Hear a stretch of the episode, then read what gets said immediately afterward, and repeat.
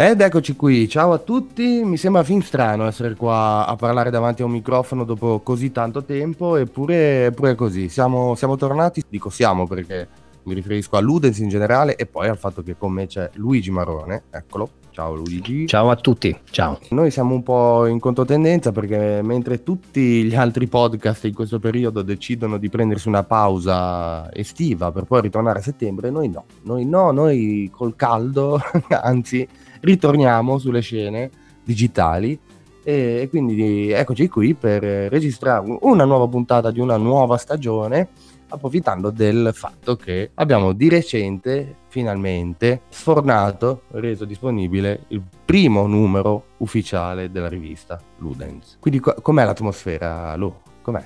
L'atmosfera è calda, mi pare quasi di poter dire che scegliamo di proporre eh, un, uh, un, progetto che richiede tante risorse, che ci ha tenuto belli caldi eh, per un anno, eh, in un periodo caldissimo dell'anno. Quindi siamo forse mh, mm, non troppo propiziatori nei riguardi della, della, della poss- del possibile interesse verso un prodotto quando il calore ti rende molto difficile anche e disagevole il pensare coerentemente. Sì, sì, esatto. Però il a noi piace in generale.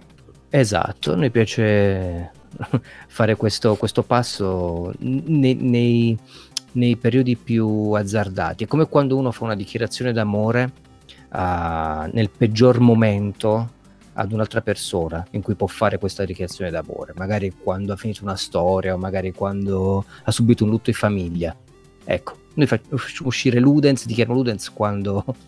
Però eh, sì, c'è questo aspetto qui, cioè nel senso immaginati adesso videogioco all'interno di, di, una stanza caldissima davanti a una console che scalda ulteriormente l'ambiente.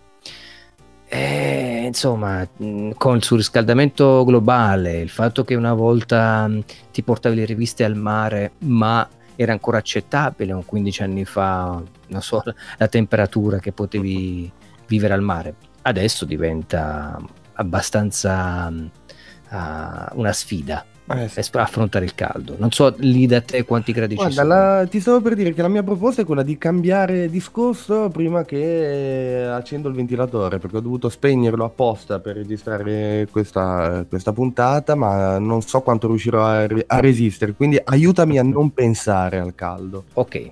I ghiaccioli. I ghiaccioli. Il freddo artico. i pinguini che però stanno scomparendo a causa della, del surriscaldamento de, esatto. sì, dei ghiacciai. okay, riesco... no, andiamo sempre lì a parare, sì. eh, tristemente sì. Dai, parliamo un po' di, di, di, parliamo un po' di videogiochi, visto che siamo qua. Mm, sì.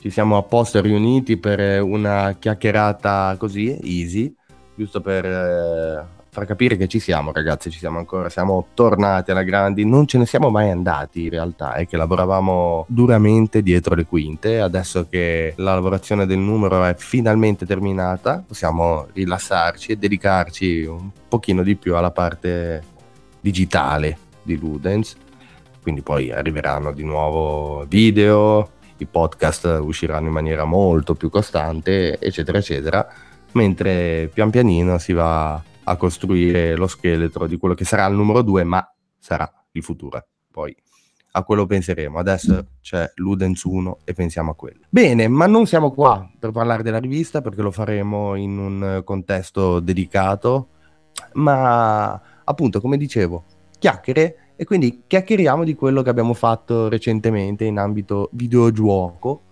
E direi che ti lascio la parola perché hai appena terminato un titolo di cui tra l'altro ho parlato anch'io qualche tempo fa sul, sul sito, sul blog di Ludens, titolo che si chiama Days Gone. Sì, uh, provenivo da un periodo abbastanza di magra riguardo al dedicarmi all'attività videoludica in genere, ho avuto molto da fare. Però questo è un titolo che secondo me è proprio per giocatori solitari, il titolo di Band Studio che ha visto l'incoraggiamento finanziario, ma anche, eh, se vogliamo, di forza strutturale, logistico e quant'altro legato al capitale di Sony, Uh, è un, si è fatto giocare, diciamo un titolo che si è fatto giocare uh, molto perché è abbastanza lunghetto.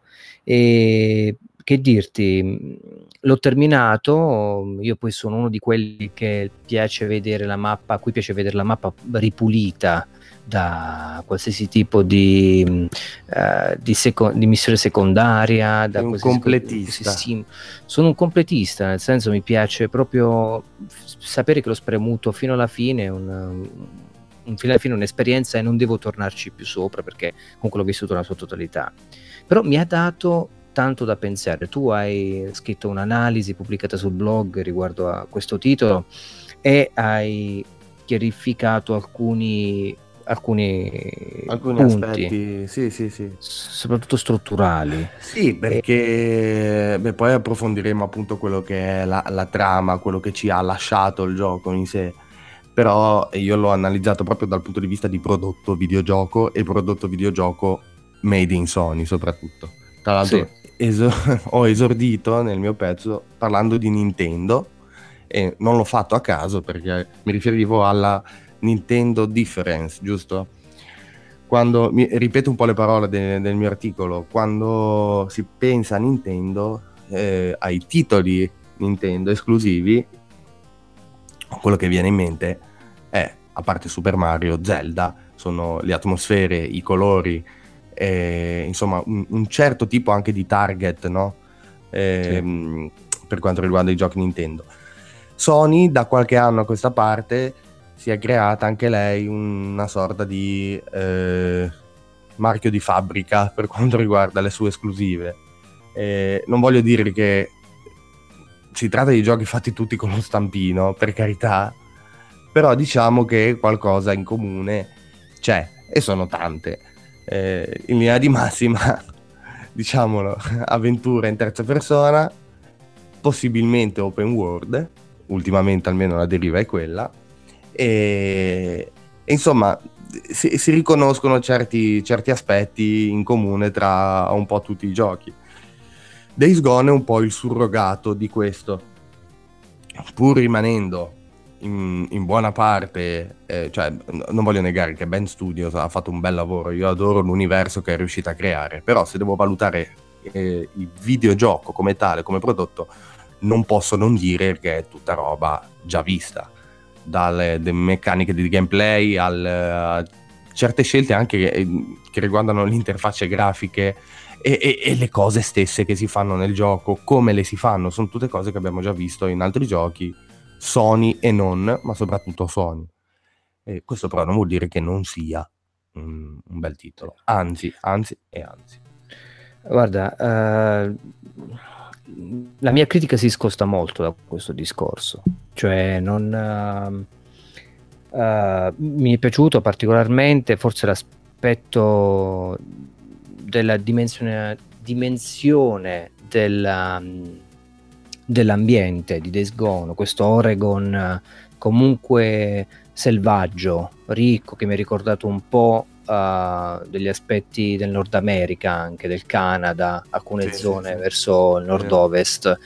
Uh, quell'aspetto mi, mi, è piaciuto tanto, questo aspetto esplorativo, perdersi un attimo nel, all'interno dello scenario digitale, esplorare, scoprire porzioni di mappa. Questo è sempre bello per chi è un esploratore, chi è un uh, tracer, chi è un uh, diciamo uno scopritore anche di, di, di, di, ambienti sia nella vita reale che uh, nella vita digitale. Certo. Però quello che mi è piaciuto di più di Days Gone, secondo me, è il discorso culturale che puoi farne, che è stato fatto e che ha segnato un po' la cartina al tornasole della evoluzione, diciamo così, del giocatore. E ti spiego in che senso. Mm. Uh, molte delle critiche sono state mosse a Days Gone, uh, che io tra l'altro ho affrontato dopo aver giocato, dopo aver fatto esperienza del gioco, secondo me esprimono proprio una, una evoluzione della capacità critica del giocatore che ormai è abituato a vedersi ha proposto uh, diverse possibilità narrative su differenti media. Parliamo, che ne so, la facilità con cui adesso si può accedere online a un Netflix ehm, piuttosto che ad un video su YouTube, piuttosto che a uno youtuber. Ehm, si ascoltano tante narrazioni oggi e quindi si cerca una coerenza all'interno delle narrazioni. Prima, io quello che ho notato, si giocava il videogioco acce- eh, accettando i suoi limiti, limiti tecnologici, limiti di funzionalità, nel senso il gioco doveva funzionare bene. Adesso invece si è divenuti più che maggiormente esigenti, più critici verso gli aspetti di coerenza.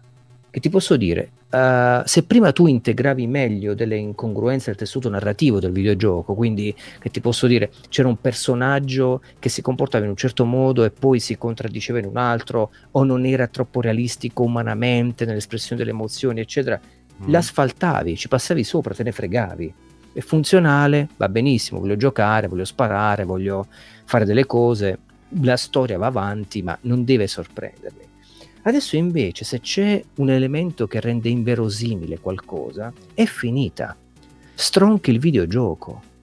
Cioè, eh, la maggior parte delle, delle, critiche che ho letto e che ho riscontrato anch'io giocando è che un'opera così grande come Days Gone, comunque una produzione AAA, possiamo dirla, um, ha comunque degli aspetti di incongruenza all'interno del personaggio, il personaggio che per giustificare quando ammazza a sangue freddo parla da solo in modo che contestualizza Vero. le sue azioni, sì. uh, il personaggio che piange perché crede di aver perso la moglie e la moglie invece sta a 3-4 km di mappa che lui in due anni non ha esplorato per niente. E questo è uno spoiler gigantesco. Va bene, facciamo un spoiler. Però uh, vabbè. Terz... vabbè. Ormai andiamo terz... avanti, anzi andiamo, direi, sì. facciamoli, tanto ormai... ne ho viste tante. Ne ho viste tante. Guarda, ah, per esempio, è giusto... Scusami, Quindi. è giusto invece proprio parlare, parlarne anche perché vorrei anche fare due chiacchiere sul finale del, sì, del sì, gioco. Sì, Quindi parliamone apertamente, lo diciamo, cioè ragazzi, tanto Beh, volevate giocare sì, Days Gone a quest'ora l'av- no, ma l'avrete fatto sicuramente. Tutto quello che fa Ludens non è il fanservice o deve stare attento a quello o quell'altro, cioè noi lo facciamo proprio la nostra, è, è muovere il discorso culturale e critico su dei livelli che danno per scontato che una, un'opera sia finita, che un'opera sia stata analizzata. Sì, sì, certo. Però è giusto, è giusto, avvisare che magari, sai, sì, eh, sì, sì, ci può essere sempre qualcuno che non ha ancora... Però no, giustamente il discorso che facevi tu tra, è, è, giusto, quel punto di vista eh, lo condivido e infatti come ti avevo già accennato in privato, tra virgolette, io ad esempio ero rimasto scioccato già a inizio gioco dal, da quello che si presenta essere Deacon eh, quando nello specifico ammazza sangue freddo il primo, il primo, tipo che riesce a catturare dopo l'inseguimento in moto. Sì, sì, sì, eh, sì questo cinismo, questa freddezza. Sì, esatto, che, che poi si ritrova durante il gioco, ma a sprazzi e magari lo fa, eh, succede un, un, fatto simile eh, subito dopo, subito prima di una scena in cui invece sembra veramente l'angelo più umanizzato, più sì. uomo del mondo. Cioè proprio... Ecco, sono proprio questi aspetti che mi fanno pensare tanto che le incongruenze, le, le, eh, le, gli aspetti inverosimili oggi sono molto più tenuti di conto quando si va a creare una, mm, un'analisi di un prodotto. Ed è importante questo aspetto secondo me Gian, perché sì, però ti dico anche una cosa poi ti faccio parlare a ruota libera. Io se ci fai caso però nel pezzo che ho scritto io non l'ho citata questa cosa. Sì, sì, perché non la, ve- non, non, ve- non la, vedo come un, come un, difetto e non mi sembrava appunto così importante. Io capisco anche che creare un gioco simile, un open world, per uno studio che comunque conta centinaia di persone, ragazzi, sono, hanno fatto una cosa gigantesca per sì, quello ma, che... Eh, questo non giustifica il fatto che, possa essere valutata mediocremente, in modo mediocre, la, Uh, il risultato finale. Cioè no, non, eh, esatto, io ti sto cioè, dicendo che può essere 10, 100, 1000, ma sopra a certi aspetti. Se tu sei, fermo, tu sei focalizzato sull'aspetto tecnico, poi quello va bene, ti sei fermato Ma lì. Sono focalizzato sull'aspetto um, anche umano, nel senso che so che ci sono degli esseri umani che ci hanno lavorato dietro a questo gioco, che eh, si ma... sicuramente fatti un mazzo pazzesco e quindi eh, premio il fatto che siano riusciti a creare un titolo che comunque, anche se derivativo in termini di, di gameplay e t- tutte le cose che ho già detto, riesce a modo suo a tenere testa a titoli molto più blasonati, molto più eh, grandi, come faccio anche dei nomi, un uh, Horizon Zero Dawn o eh addirittura sì. non, non, non, lo posso e non, non, dovrei paragonarlo a un Red Dead Redemption, ma, eh, sì, ma cavolo, eh, cioè, eh, la, linea lo, la linea è giusta.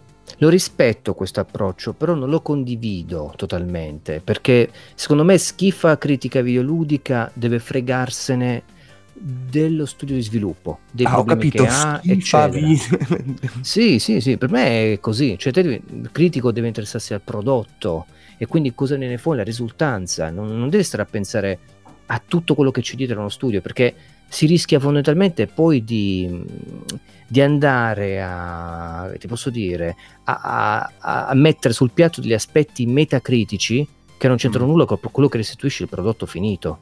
E secondo me, se ti devo dire, tu dici sono riusciti a fare questa cosa, tanto di cappello, erano un tot di persone molto misurate e quant'altro, però forse non avevano un sceneggiatore che ha fatto magari un lavoro di fino, um, un lavoro secondo me coerente, con tutte le problematiche che sono connesse ad adattare una sceneggiatura per un videogioco. Beh, certo. Sappiamo che scrivere sceneggiatura per videogiochi è, ha, richiede una competenza molto differente rispetto ad una struttura narrativa lineare come può essere un film eh, o una serie tv. Questo non ci piove. No, no, no. Però eh, io lo contesto questo aspetto qui perché secondo me eh, non, non, si regge sulle proprie gambe. A me, per esempio, quando ti è capitato che uh, Deacon, il personaggio principale, ha visto la moglie finalmente dopo due anni sì, lì è stato un po', sì, un po strano. È stato strano perché tu dici, tu vabbè, la creduta morta, quella e quell'altro, ma c'è una sorta di è come se l'emozione non venisse f- ancora fortemente espressa. No, esatto, rimane tutto congelato. Rimane lì, comprendiamo soltanto che lui adesso non la vuole perdere di nuovo e quindi deve essere, si fa soldare dal campo dove lavora la moglie, dall'accampamento, per fare il militare, fare le missioni benissimo, ma quell'aspetto psicologico, questo aspetto qui, adesso a prescindere da cosa ne penso io, è proprio che i giocatori sono diventati più esigenti su questi aspetti qui. Ed è interessante perché tutte le narrazioni di cui siamo bombardati ogni giorno, ti ripeto, dagli youtuber che parlano di loro, dei problemi sociali e quant'altro, politici, eccetera, a Netflix che ce lo possiamo vedere quando vogliamo in streaming, Amazon Prime o tutti gli altri servizi on demand. Uh, tutto ciò che crea narrazione ormai uh, ha creato anche un senso di coerenza e di storia all'interno del giocatore, per cui non passano più uh, felicemente le cose incongruenti o le cose che sono inverosimili dal punto di vista dell'espressione dell'emozione umana. Beh, anche si è evoluto anche proprio il videogioco in sé, adesso si va anche al realismo grafico che secondo me comunque psicologicamente va a inficiare su questa cosa qua, nel senso certo. che se io quello che sto vedendo è quasi fotorealistico, voglio che anche quello che accada, che accade lo, lo sia. No, sì. no questo, su questo concordo, però ti dico, non, non mi ha personalmente, quantomeno questo aspetto qua, sì, l'ho notato, mi ha fatto storcere il naso, ma non l'ho vissuto come una cosa eh, di quelle che avrebbero potuto o che mi hanno rovinato l'esperienza, l'esperienza generale di gioco. Ecco.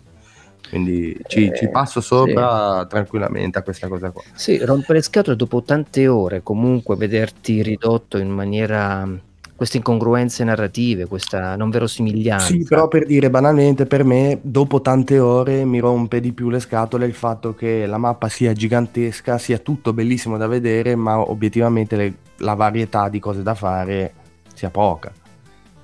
Beh, eh, sì, più che altro è molto strutturato, torniamo all'idea dell'articolo che ho scritto su Mass Effect Andromeda, in cui tutte le missioni primarie e secondarie vengono divise ti aspetti già esatto. per completare qualcosa deve esserti assegnato qualcos'altro e cominci a razionalizzare tutti gli elementi cui, attraverso cui ti viene proposta la missione da fare. Già te l'aspetti, già Vero. sai, e questa struttura crea una freddezza dal punto di vista anche dell'aspettativa narrativa. Cioè i, mh, mm, i plot twist, le, mh, mm, le sorprese all'ultimo, so, te le aspetti, sono centellinate, magari non sai cosa accade, ma sai quando accade. Esatto. Sai che per forza, cioè questa mente ormai che siamo diventati molto scafati come giocatori, come fruitori di contenuti, che, che riesce ad anticipare i momenti in cui accade qualcosa e ti porta a um, una sorta di abbassamento dell'apprezzamento generale dell'opera. Io penso a Gian che per amare Days Gone, per, per, per, per farmi piacere il setting Days Gone, eh, l'ho, l'ho, paragonato a Zombie, il gioco della Ubisoft degli anni 80 che uscì per mm. Commodore 64, poi Amiga, per altre piattaforme, che era fondamentalmente un'avventura grafica, ti muovevi a quadri e in cui dovevi ammazzare, eri dentro un supermercato, quindi richiama Zombie di Romero. Quello, Vagamente, eh? Sì, la, l'alba dei morti viventi, l'alba. per uscire fuori e salvarsi l'idea allora quando giocavo avevo so, 12 anni e pensavo che bello riuscivo a immaginare tutto questo Days Gone è quasi un potenziamento di un The Last of Us apocalittico all'interno di realtà completamente sventrate, no? Ci puoi esplorare case, puoi esplorare, diciamo, stabilimenti, eccetera, con una libertà che è gustosa dal punto di vista dell'esplorazione. Questo però apre un'altra parentesi, ti ricordi ne parlavamo, The Last of Us 2 ti ricordi quando dicevamo come sarà? Sì, quando mi hai chiesto come... Che cosa allora, io... offrire? Sarà un open world, sarà più guidato, sarà una finta apertura, moduli? Allora, vado, mh, mm, par- ti rispondo partendo un po' alla lontana e citando un altro videogioco. E ti faccio subito una domanda. Tu non hai giocato Red Dead Redemption 2? No. Vero? Ok.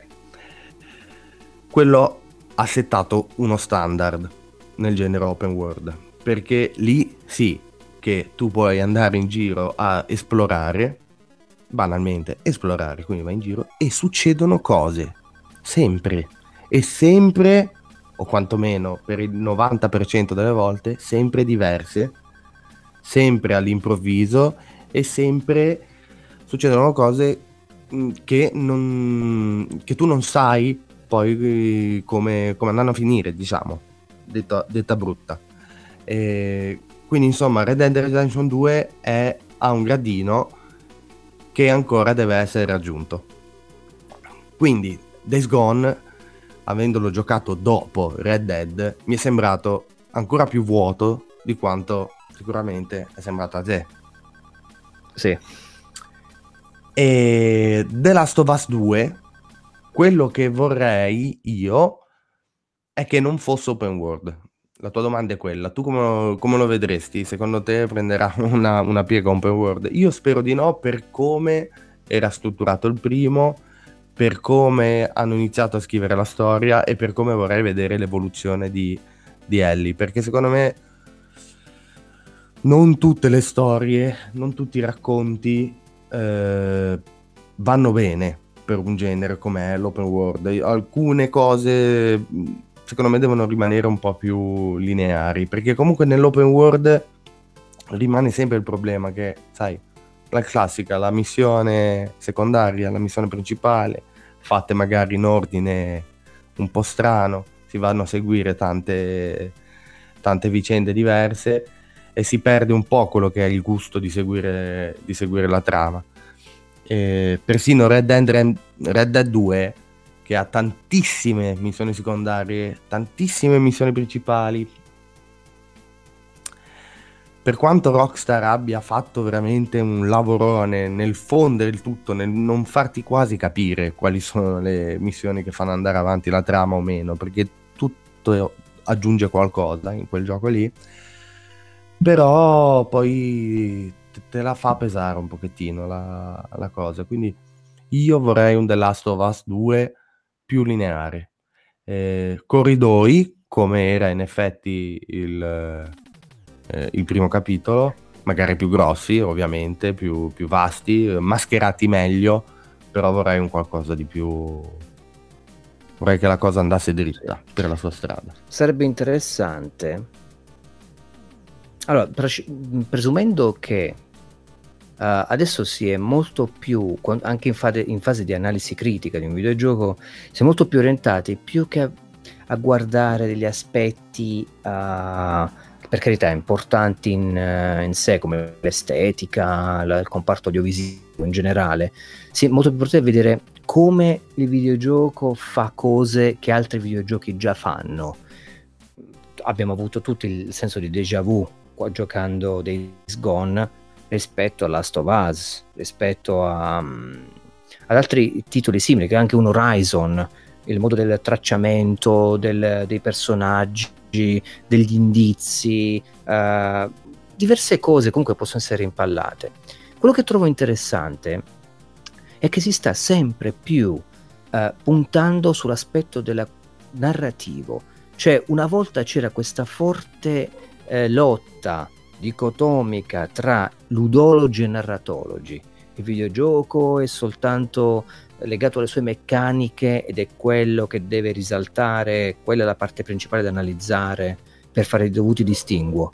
No, di narratologi e videogiochi invece è narrazione, tutto è narrazione, qualsiasi cosa fai, bla bla bla, eh, rientra in una storia.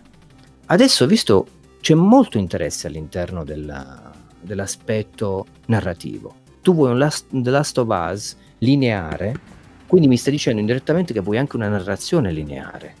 Sì, non esatto. vuoi no, missioni no, no. secondarie dove ti perdi, ti muovi nell'altra mappa. No, no, assolutamente. Vuoi goderti una storia. Esatto, ma è, è poi quello che in fin dei conti sono, e qua si torna al discorso iniziale, sono i giochi Sony.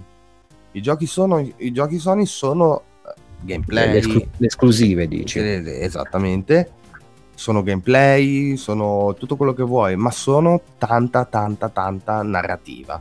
Vedi anche, eh, esempio, l'ultimo God of War che ha virato completamente su, su, su tutto un altro genere, molto più comunque sì. ragionato, il gameplay, quello che vuoi, ma che fa della, della narrativa il suo punto di forza. E... Sì, è un aspetto molto si... hollywoodiano, hollywoodiano, si segue esatto. molto la, la, visione hollywoodiana della narrazione. E poi ti dico, per quello che sono io come videogiocatore, che io voglio giocare, eh, mi, voglio, ok, mi piacciono le sfide, quello che vuoi, ma io voglio giocare per staccare, per proiettarmi da un'altra parte, quindi se la storia è bella, voglio seguire una storia bella, voglio immedesimarmi in un, in un, in un mondo nuovo, quindi sono felicissimo così. È per quello che non vorrei troppo. Che poi potrebbe essere anche un controsenso, eh? no? Perché giustamente tu potresti dirmi, ok, ma se tu vuoi andare in un altro mondo, sì. eh, perché vuoi avere dei limiti in questo mondo? Perché, sì. perché comunque, come ti ho detto, mi, mi piacciono le belle storie e faccio sicuramente meno fatica a seguirle se le storie mi vengono raccontate in maniera lineare piuttosto che a spizzichi e, bottoni, e bocconi. Sì, sì.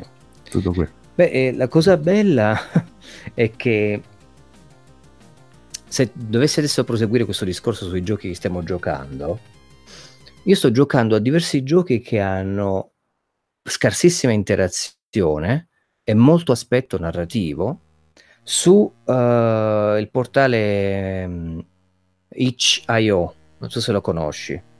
Sì, sì, sì, sì. totale indipendente. È un sito web, sì, dove sì, tu sì, puoi sì.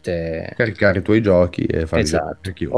contiene altri videogiochi, anche libri uh, e quant'altro. Insomma, c'è una diversa uh, compagine di produzione artistica che volontariamente viene uploadata con, uh, quando fai un account e pu- può essere sottomessa a un, diciamo, a, rimessa ad una, un prezzo da pagare, poterlo scaricare oppure gratuitamente. Mm-hmm. Ci sono tantissime esperienze interessanti, cioè io mi perdo molto in, questi, in queste esperienze che durano magari 20-30 minuti l'una, magari prodotte con Unity, prodotte da sviluppatori che hanno pochissimo come curricula alle loro spalle, sono magari due o tre, a volte uno solo, però è molto interessante esplorare estetiche, esplorare uh, discorsi politici, esplorare discorsi, discorsi legati a, a, un aspetto che fa davvero del, game, del game design, delle meccaniche di interazione,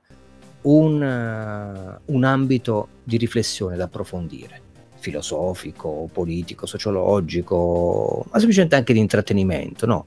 E poi invece l'esplorazione. Cioè, quello che ho scoperto io e Gian è che mh, gioco per scoprire molte volte, per quello mi è piaciuto l'Oregon di Days Gone, più che la storia in sé. Gioco per avere uh, la sensazione di dimensionalizzarmi all'interno di un altro luogo e ci sono tante esperienze su itch.io che mm, ti permettono proprio l'esplorazione in sé. Veramente bello da, uh, da farci screenshot e da conservare e salvare perché sono momenti unici proprio che disegnano una tua geografia virtuale di posti in cui sei stato e, e sono carichi di emotività tua, cioè li giochi e dici ma che bello essere qui in questo momento, punto, finisce lì senza nessun tipo di, di, di ulteriore indugio e riflessione. Uh, e qui però ti faccio una domanda a te. Riguardo a posti emotivi, a cose che si possono fare nei videogiochi che ci portano a emozionarci, c'è una cosa che mi hai detto ultimamente. allora, me ne vergogno un po', però la racconto lo stesso.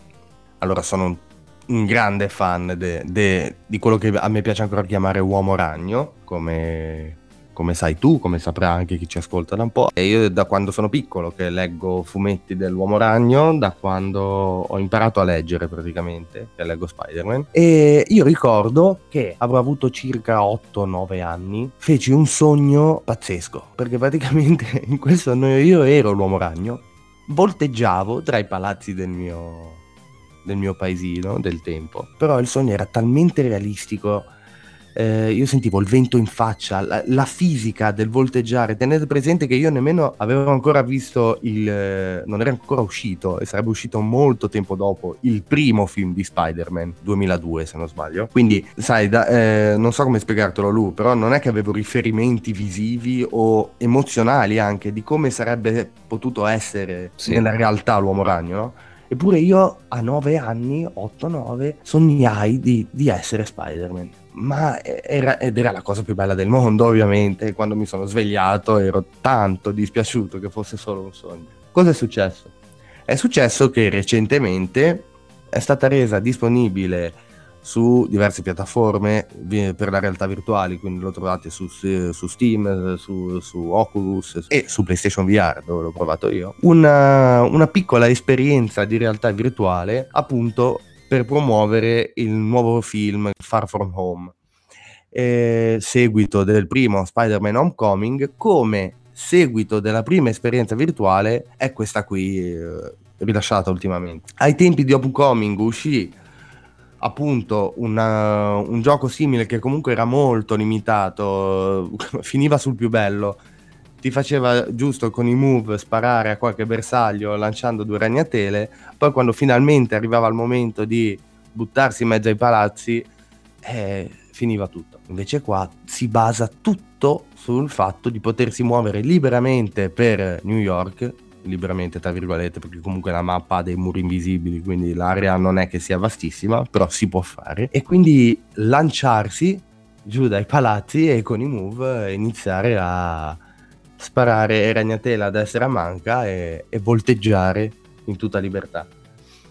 Quello che mi è successo è che mentre mi sono messo lì a giocare, tenete presente che ne arrivavo da una giornata molto molto dura e quindi da tanto stress, eh, non è una giustificazione, però eh, volevo sfogarmi in qualche modo e cavolo, mi sono messo a piangere dalla gioia mentre, sì. mentre, ero lì in quella New York virtuale perché io ho rivissuto esattamente le sensazioni che appunto mi sembrava di essere tornato in quel sogno ed è, ed è, stato, è stato bellissimo.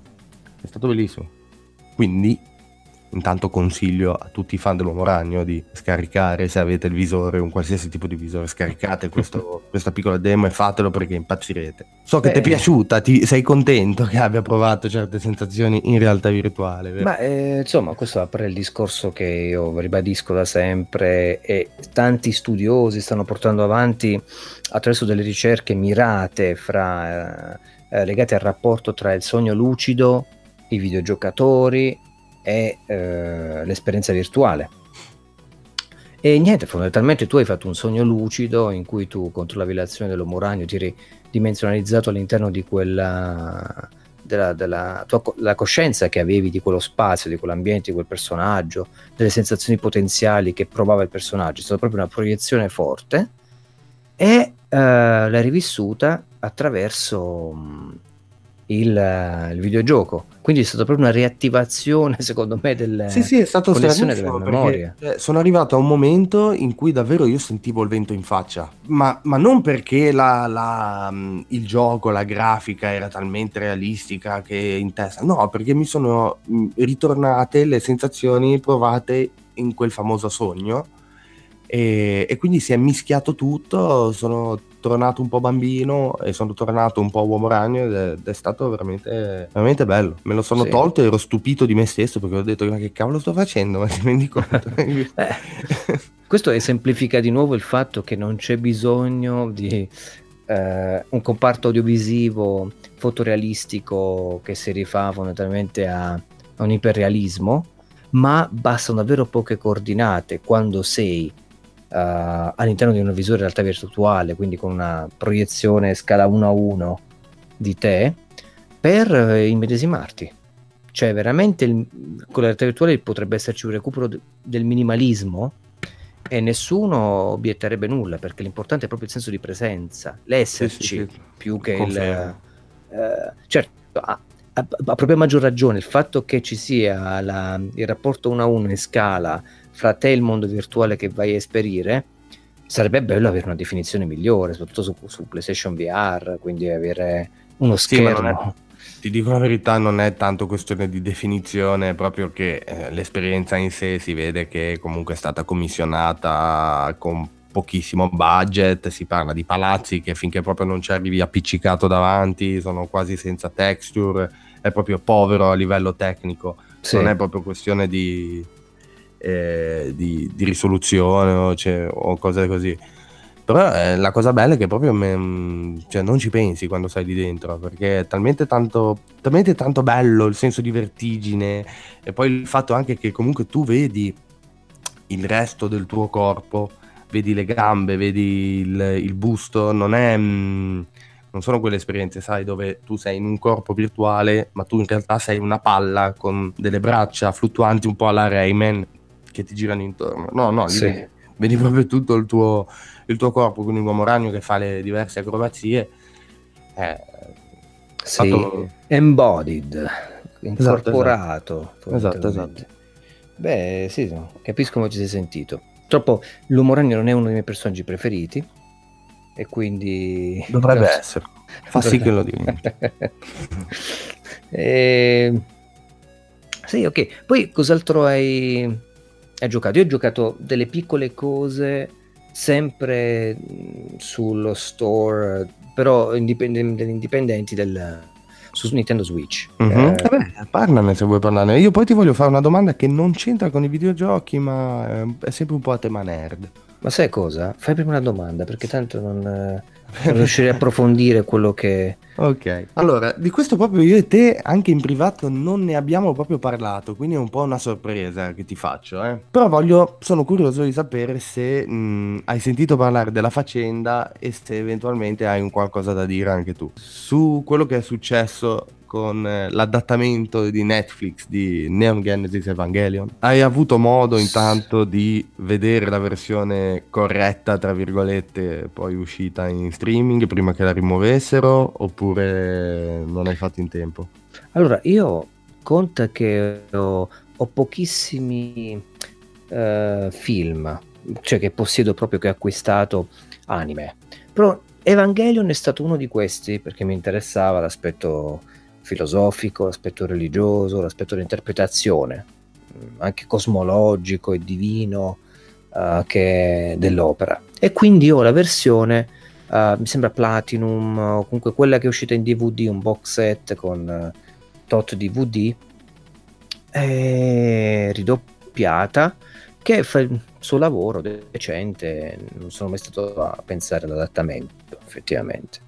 E fra tutte però le, ehm, le cose che ho letto e che ho visto, eh, quelle su cui più, sono più d'accordo è stata quella di, mh, mm, eh, mi sembra Riccardo Vessa, Wesa Channel, che ha parlato dell'adattamento della, di quanto bisogna essere rispettosi della, dell'adattamento a, a, fra lingue diverse per fare sì. un servizio proprio per il pubblico che va a recepire è un altro uh, articolo che vediamo un po' se lo ritrovo perché credo di averlo salvato su Instapaper. Volevo riassumere un attimo quello che, quello che, è successo, anche se comunque è stato sulla bocca di tutti per giorni, ne ha parlato chiunque, quindi lo saprà già chiunque. In pratica Netflix ha ripubblicato, eh, ha aggiunto al suo catalogo la, la, serie Neon Genesis Evangelion con un nuovo doppiaggio ehm, e un adattamento quindi eh, curato da Gualtiero Cannarsi, che è lo stesso che aveva, famoso ormai, che si è occupato degli adattamenti dei vari film dello studio Ghibli. Eh, un adattamento che ha avuto un bel po' di. ha scatenato un bel po' di polemiche perché a quanto pare, e non è a quanto pare così, perché anch'io avevo avuto modo di, di, di ascoltarlo era stato fatto un po', un po' alla maniera di Cannarsi ovviamente, quindi frasi riadattate quasi eh, parola per parola dal giapponese, un, un italiano insomma, ne, mi verrebbe da dire un italiano desueto come hanno detto alcuni, ma a volte non sembrava nemmeno italiano, sembravano frasi dette da messe insieme da dei bambini piccoli che ancora devono imparare a, a parlare o, o a scrivere. E quello che poi è successo è che comunque appunto è scoppiata la bomba su internet, ne ha parlato chiunque, live su live fatte da, eh, da gente che, del settore e non, eh, vabbè, tant'è che poverino, perché da un lato mi dispiace perché comunque quel ragazzo ha lavorato, Netflix alla fine si è, si è decisa a rimuovere il il doppiaggio in italiano per poi promettere l'inserimento futuro di un, di un nuovo doppiaggio ulteriormente diciamo rivisto. Insomma ha cannato il lavoro di cannarsi. Eh, mi piace che tu hai sempre questo atteggiamento eh, un po' diciamo di pietà verso eh sì, ma perché allora, ha lavorato, ah, eccetera. Allora, scusami, Io... no, perché la, la, cosa è questa, premetto, io l'ho sentito, ok? Questo doppiaggio. Mi ha fatto schifo. Ecco. Sono convinto che sia una roba che, cioè, ma proprio ma fuori dal mondo, ma che non esiste che eh, un, un, anime, un qualcosa, un qualsiasi cosa che mh, possa essere adatto, adattato in questo modo. Soprattutto, la domanda che io farei è, ma scusami, in originale Evangelion è così? Parlano così? Perché se no allora non c'è motivo di ripropormelo in italiano in questo modo. Quelli sì, nel senso è una traduzione letterale. Da Quella è una traduzione, esatto, quasi letterale. Lui continua a dire di no, lui continua a dire di no, ma non è italiano. Quello, le frasi che fa dire non sono italiano. È inutile che mi dici pochino, pochetto, perché i giapponesi dicono pochino, pochetto, ma no, non va bene. Quindi ripeto, a me non è piaciuto cioè lo, lo trovo proprio uh, orribile. Però questo qui lavora nel settore e non voglio polemizzare sul fatto di come ci sia finito o meno in questo settore, però questo qui lavora. Un qualcuno gli ha commissionato un lavoro. Lui è stato pagato per fare il lavoro, basta, finisce lì. Beh, eh, ma vedi, quando si parla di adattamento, non si tratta di traduzione soltanto letterale. No, è quello cioè, che hai ragione, hai perfettamente cioè, ragione. Lui, lui ci ha messo, anche, ci noi messo... abbiamo scusami, sì. eh, ma perché poi ti voglio far proprio parlare a, a ruota libera. Eh, noi nel nostro piccolo, quando lavoravamo in Sprea, abbiamo adattato dall'inglese all'italiano delle riviste, giusto? Sì. Non è che traducevamo letteralmente quello che c'era. Certo. Esatto. Però quello che voglio dire, sapevano a cosa sarebbero andati incontro. Poi sì, ci pensano no, no, che c'è da...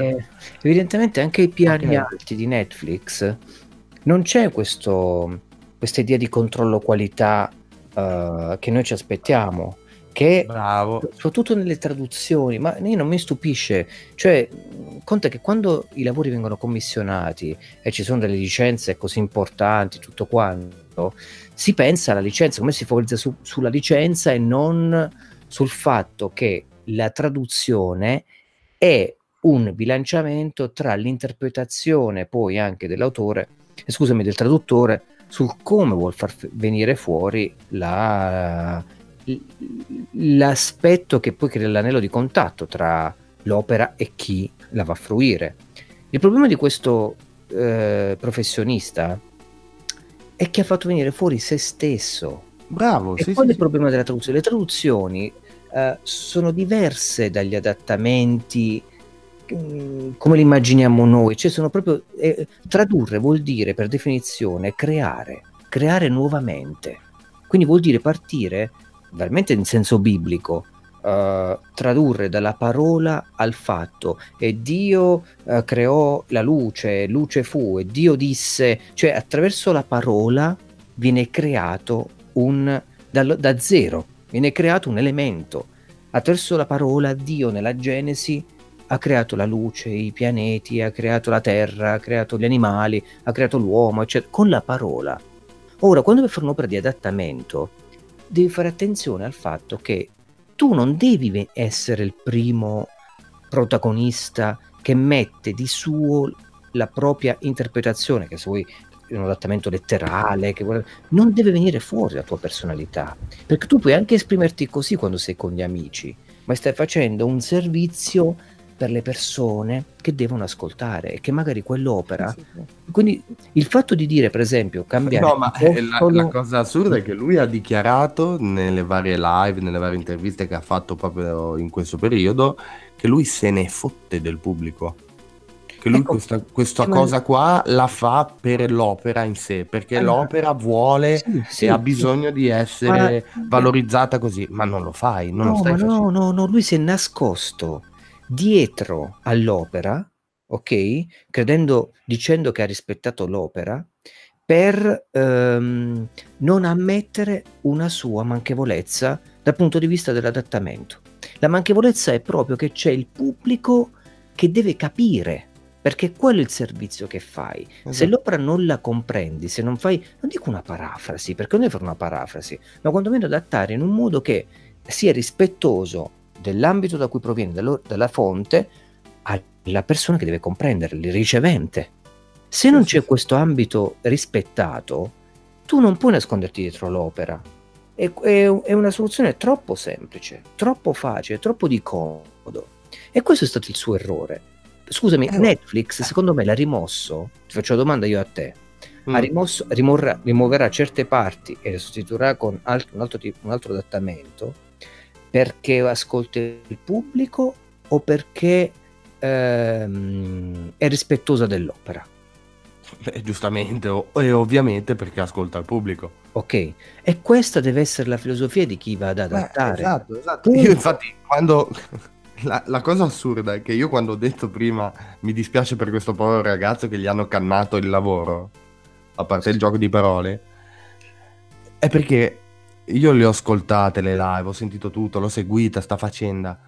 Lui è convintissimo di quello che fa. No, no, non ci mancherebbe, ma... Proprio, ne è talmente convinto, cioè lui è veramente, per lui l'adattamento vuol dire questo.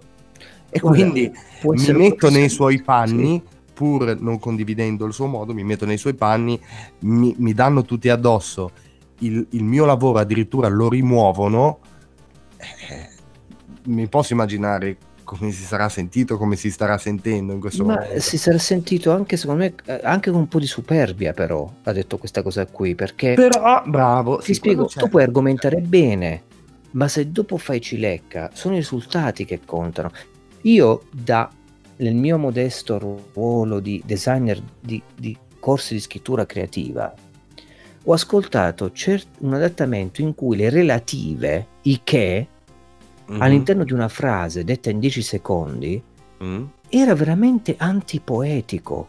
A parte uno scioglilingua sembra, ma proprio tu lo ascolti e dici ma ti sei bevuto il cervello. Se un mio studente avesse scritto una cosa simile in lingua italiana, dove nella lingua italiana tu puoi eliminare le relative, tu il verbo puoi accordarlo col soggetto, uh, puoi in qualche modo eliminare le ripetizioni che invece l'inglese ha quando ripeti il soggetto.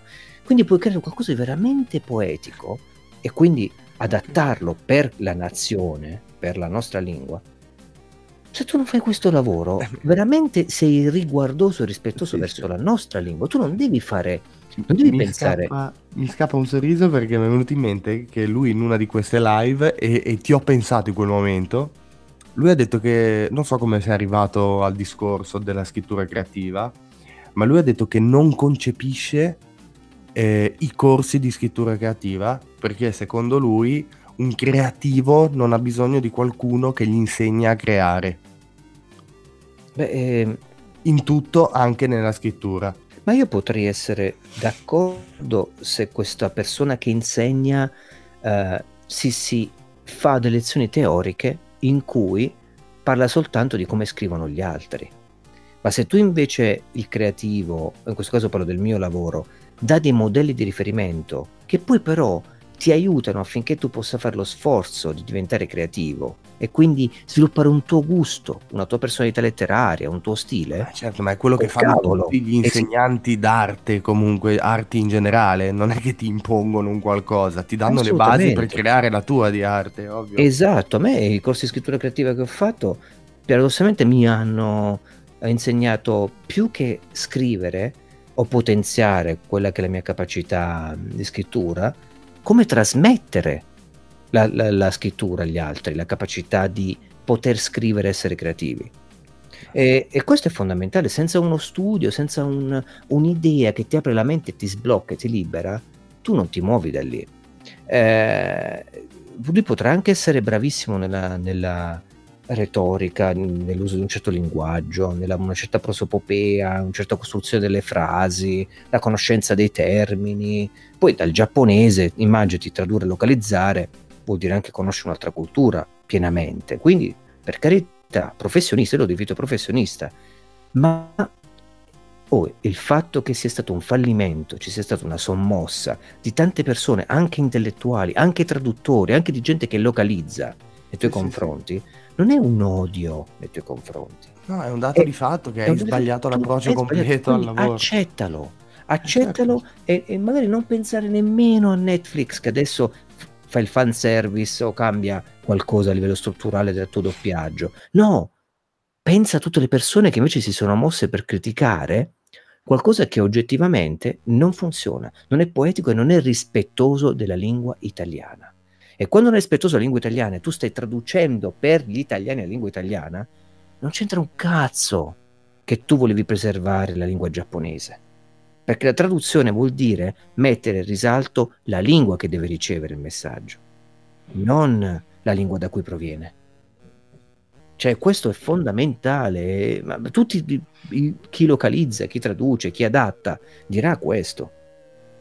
È normale. Io questo che non, ho visto, ho visto, una puntata, ho visto alcune scene incriminate, ho visto quello che ha fatto attraverso anche gli, i film dello studio Ghibli. Eh, che sono sì, stati poi online si vede, potete trovare anche tante sì. compilation delle, e, e, là ti rendi conto meglio di eh, cioè, eh, a me non mi ha dato l'idea che i giapponesi di un giapponese che parla in maniera così che costruisce un periodo così uh, foriero di uh, circonvoluzioni lessicali, sì, terminologiche, no. eccetera. Non mi, ha, non mi ha dato l'idea che i giapponesi parlino in questo modo qui. Mi ha dato l'idea che gli italiani che devono comprendere una certa cosa si siano bevuti il cervello. Cioè quel personaggio che parla italiano in quel modo sta male, ha dei problemi. Ed è, è, questo che non funziona. Poi tu immagini che significa quando tu vuoi far vedere. Sì, perché poi ti immagini il tizio che dice la frase e l'altro che invece che risponde lo stesso, ma no, dovrebbe, avrebbe dovuto rispondere. Eh, scusa, che cazzo hai detto? Sì, ma io molte volte non sono riuscito a seguire. Guarda, credimi, se tu lo vedi poi con altre persone, tu, immagini quanto è brutta questa cosa qui. No, Puoi far vedere Evangelion. Ho fatto vedere a Valentina, si è pisciata da ridere. Ecco, ecco, lo vuoi far vedere a qualcuno magari, ma sì. però ti vergogni di come è trattata la tua lingua. Cioè, sì, perché dici, oh, scusa, eh, aspetta, te lo spiego, oppure, ah sì, ma lascia perdere questo aspetto qua. Cioè, quello, il, la, la, l'adattamento deve essere un discorso fluido. Io ho letto, che ne so, Tropio del cancro, un mm-hmm. libro che non era facile da tradurre, qua, da Harry Miller, pubblicato negli anni 30 a Parigi, non era facile da tradurre, lo fece Luciano Bianciardi, grande intellettuale del Novecento e tra l'altro anche grande scrittore, talmente adattatore. Adesso poi vedi la traduzione di Mantovani, che cosa ha fatto? Ha preso alcuni aspetti della meravigliosa traduzione di Bianciardi mm. e l'ha riadattati a livello di mm, lessicale a, ad oggi. Ci sono parole che se okay. tu leggi Bianciardi non riesci a, a, capire perché erano dell'epoca, poi è toscano, quindi aveva anche una certa, secondo me, non lo so, uh, ha usato certi termini che un po' consueti al tempo, desueti nei nostri giorni. Vabbè, ma vedi, quello già lo concepirei un pochino di più. Il, mm. quello è un aggiornamento di un adattamento. Esatto. È un aggiornamento ai tempi per rendere fluida la comprensione. Esatto. E quello è brutto quando non è fluida, quando tu devi fermare il, il film e devi dire ah scusami questa cosa qua, e eh, lo so, questo è un po' strano, ti, ti, ti, distoglie dai personaggi, dalla fluidità dell'opera, dallo score, ti, eh, rende...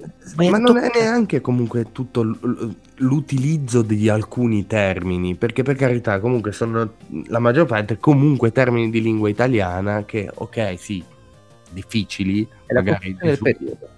È proprio, la, cioè, ti cito una frase, ci è giunto comunicato che hanno già completato di prendere rifugio. Nessuna persona parlerebbe così.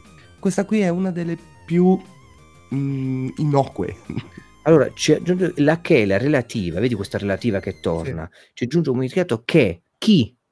È una frase estrapolata da okay. un contesto, ovviamente. Ok, ma questa che, Però, questa relativa, il ma non soggetto... è quello, secondo me, il, il già completato di prendere rifugio. Sì, ehm, sono tutte eh, diciamo sono tutte forme stilistiche eh, che, hanno, che suonano male, suonano male nella costruzione della frase.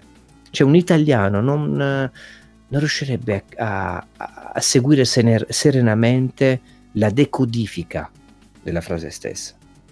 Uh, vede che c'è qualcosa che non va e non ti sto parlando per quanto possa essere formalmente sintatticamente corretto di, di, di pochi italiani ma della maggior parte anche gente intellettuale che lavora con le parole, che lavora con la letteratura, avrebbe un attimo di stop, di sospensione nell'incredulità e, e tornerebbe alla realtà. Questo che è sbagliato. Cioè l'arte deve essere un processo fluido. Le, le memorie SSD che saranno implementate su PlayStation 5, non so se hai sentito, sono le sì, caratteristiche. Sì, sì. Uh, le, quelle fondamentalmente elimineranno gli aspetti di transizione tra una cutscene e l'altra, tra cutscene e una parte giocata in gameplay, e renderanno molto più fluido il, il gioco. Perché si, si, mira a questo? Perché la fluidità fa parte della fruizione dell'opera. Toglici la fluidità, sbatti contro un muro di, di, di frasi non consuete, di, di difficoltà a decodificare quello che stanno dicendo, e tu ti trovi praticamente sospeso a dire che cosa sta succedendo. Cioè, senti sta frase. Ma sei stupido? Di fronte a un branco di chi li capisce che ci aggredisce non si può che respingere le scintille che ci investono. Eh, aspetta, aspetta, aspetta. Di fronte a un branco... di, fronte a un branco di chi li capisce che ci aggredisce non si può che respingere le scintille che ci investono. Le scintille che ci investono. Ok, questo si, si si parla probabilmente di quando si stavano difendendo, ho capito qual è la scena. Ok. Uh, si stavano piovendo scintille dall'alto, credo, eh. Uh... Oppure trova il contesto di prima. Il personale non combattente e quindi i civili ci è giunto comunicato che hanno già completato di prendere rifugio. Ok, Ma... sì, sì, sì. Sì, sì, sì. Eh... Che infatti, cioè, quello che mi ha dato più fastidio questo di, di tutta questa storia, eh, appunto, quest- sono queste scelte qua, non intanto il fatto di avere deciso di chiamare gli angeli apostoli. Perché se comunque nell'opera originale è vero che l'autore aveva, li aveva chiamati apostoli e tu, perché comunque sei sempre tu che hai creato, che hai curato l'adattamento vent'anni fa, l'hai tradotto come angeli e adesso hai la possibilità di eh, recuperare, ci può anche stare, anche se sarebbe meglio se tutti fossero d'accordo e, e in primis anche Netflix, quindi cambiando i titoli degli episodi. Sì. Il primo è rimasto l'attacco dell'angelo e poi non si parla di angeli durante l'episodio. Però non è tanto quello, è proprio la scelta generale di, di un linguaggio che, che, non esiste. Cioè, l'adattatore deve, deve, essere completamente invisibile, non deve, sì, non deve sì. far trasparire proprio un minimo di autorealità. Invece lui...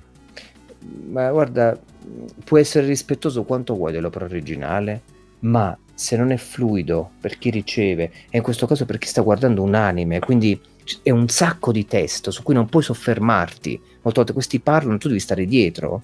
Situazioni concitate, eh, soprattutto, certo. no? sparatorie, fasi di, di guerra, di, di, conflitto. Là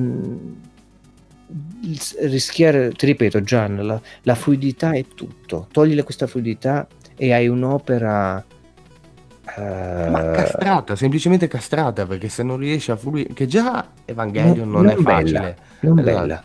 Cioè la poesia se ne va. Certo. E tu, io non mi devo rendere conto che è stato adattato. Cioè noi, l'Italia ha sempre avuto anche dei doppiatori.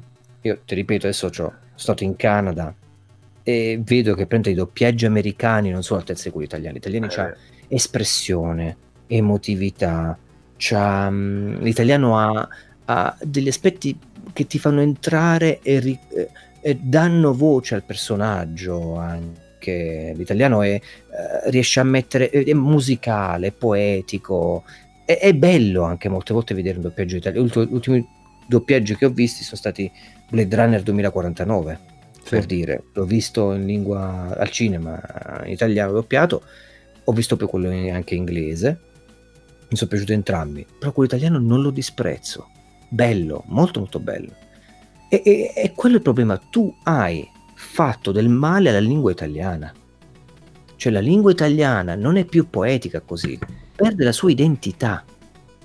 E, e tu lo stai facendo per gli italiani, santo Dio, non per i giapponesi o, o gli olandesi. È, è un trattamento per l'Italia. Eh no, lui ti risponderebbe che è comunque per l'opera che lo fa.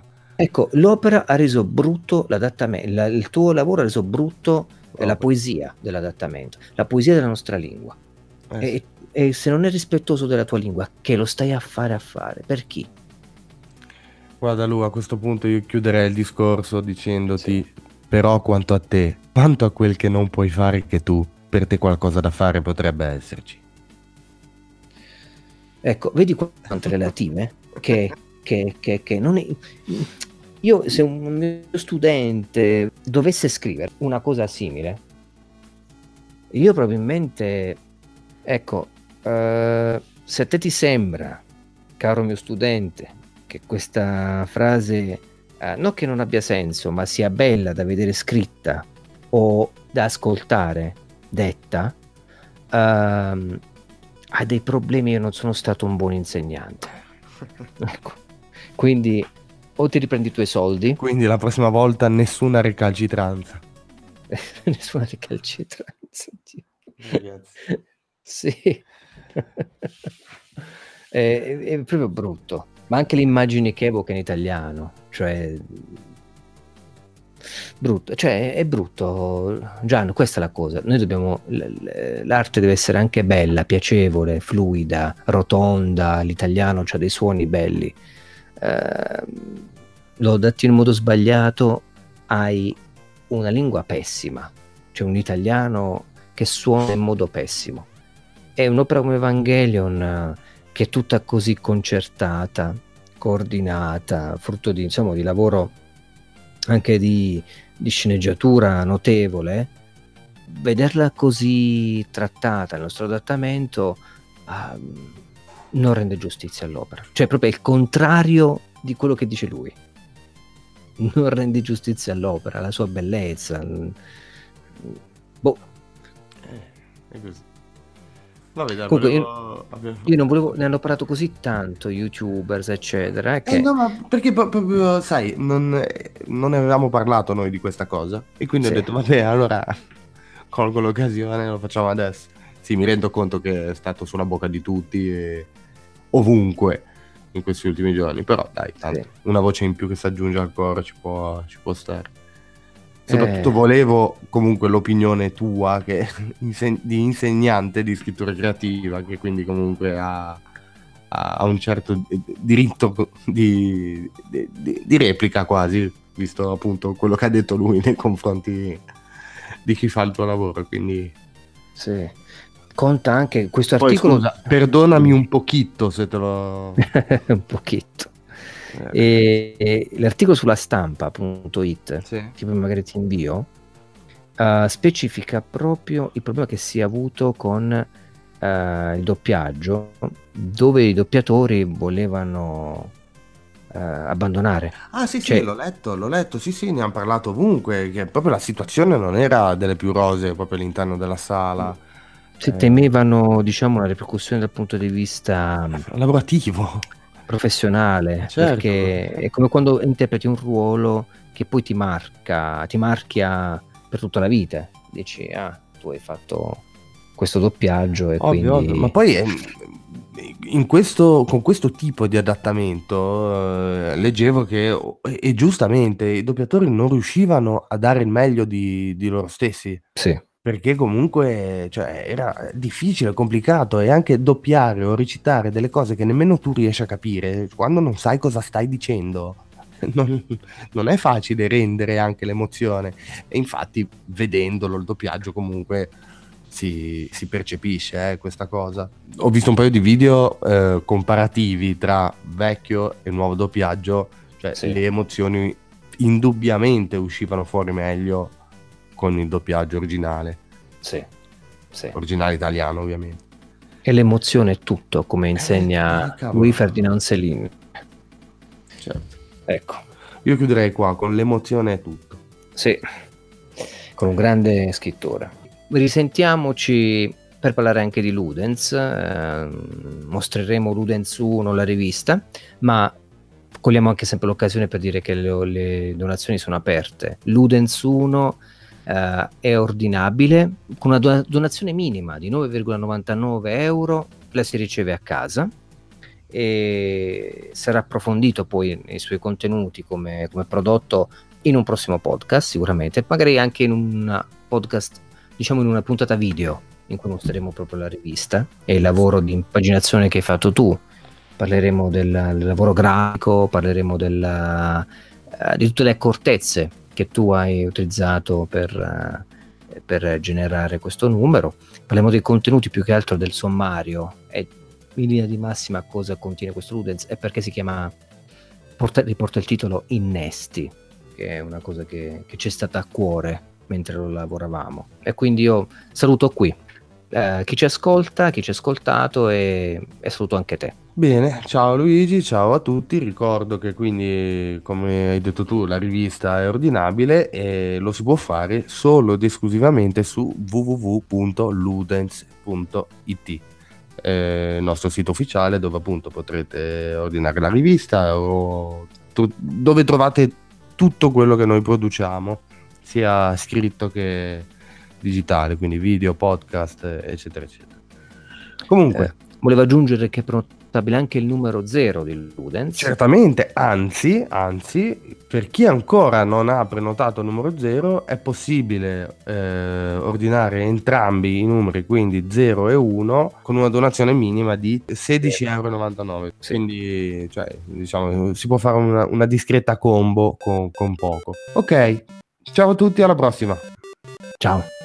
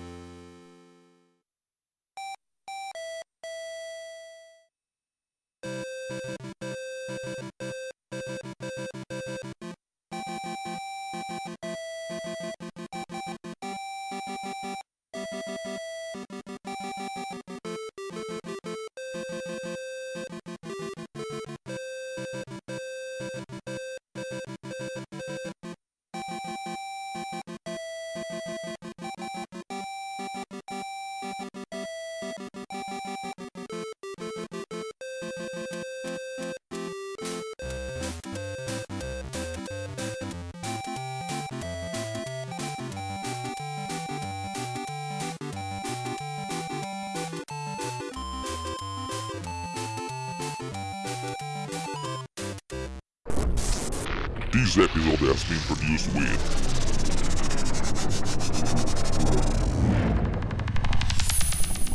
Bot Cleaner. Discover more at botcleaner.com.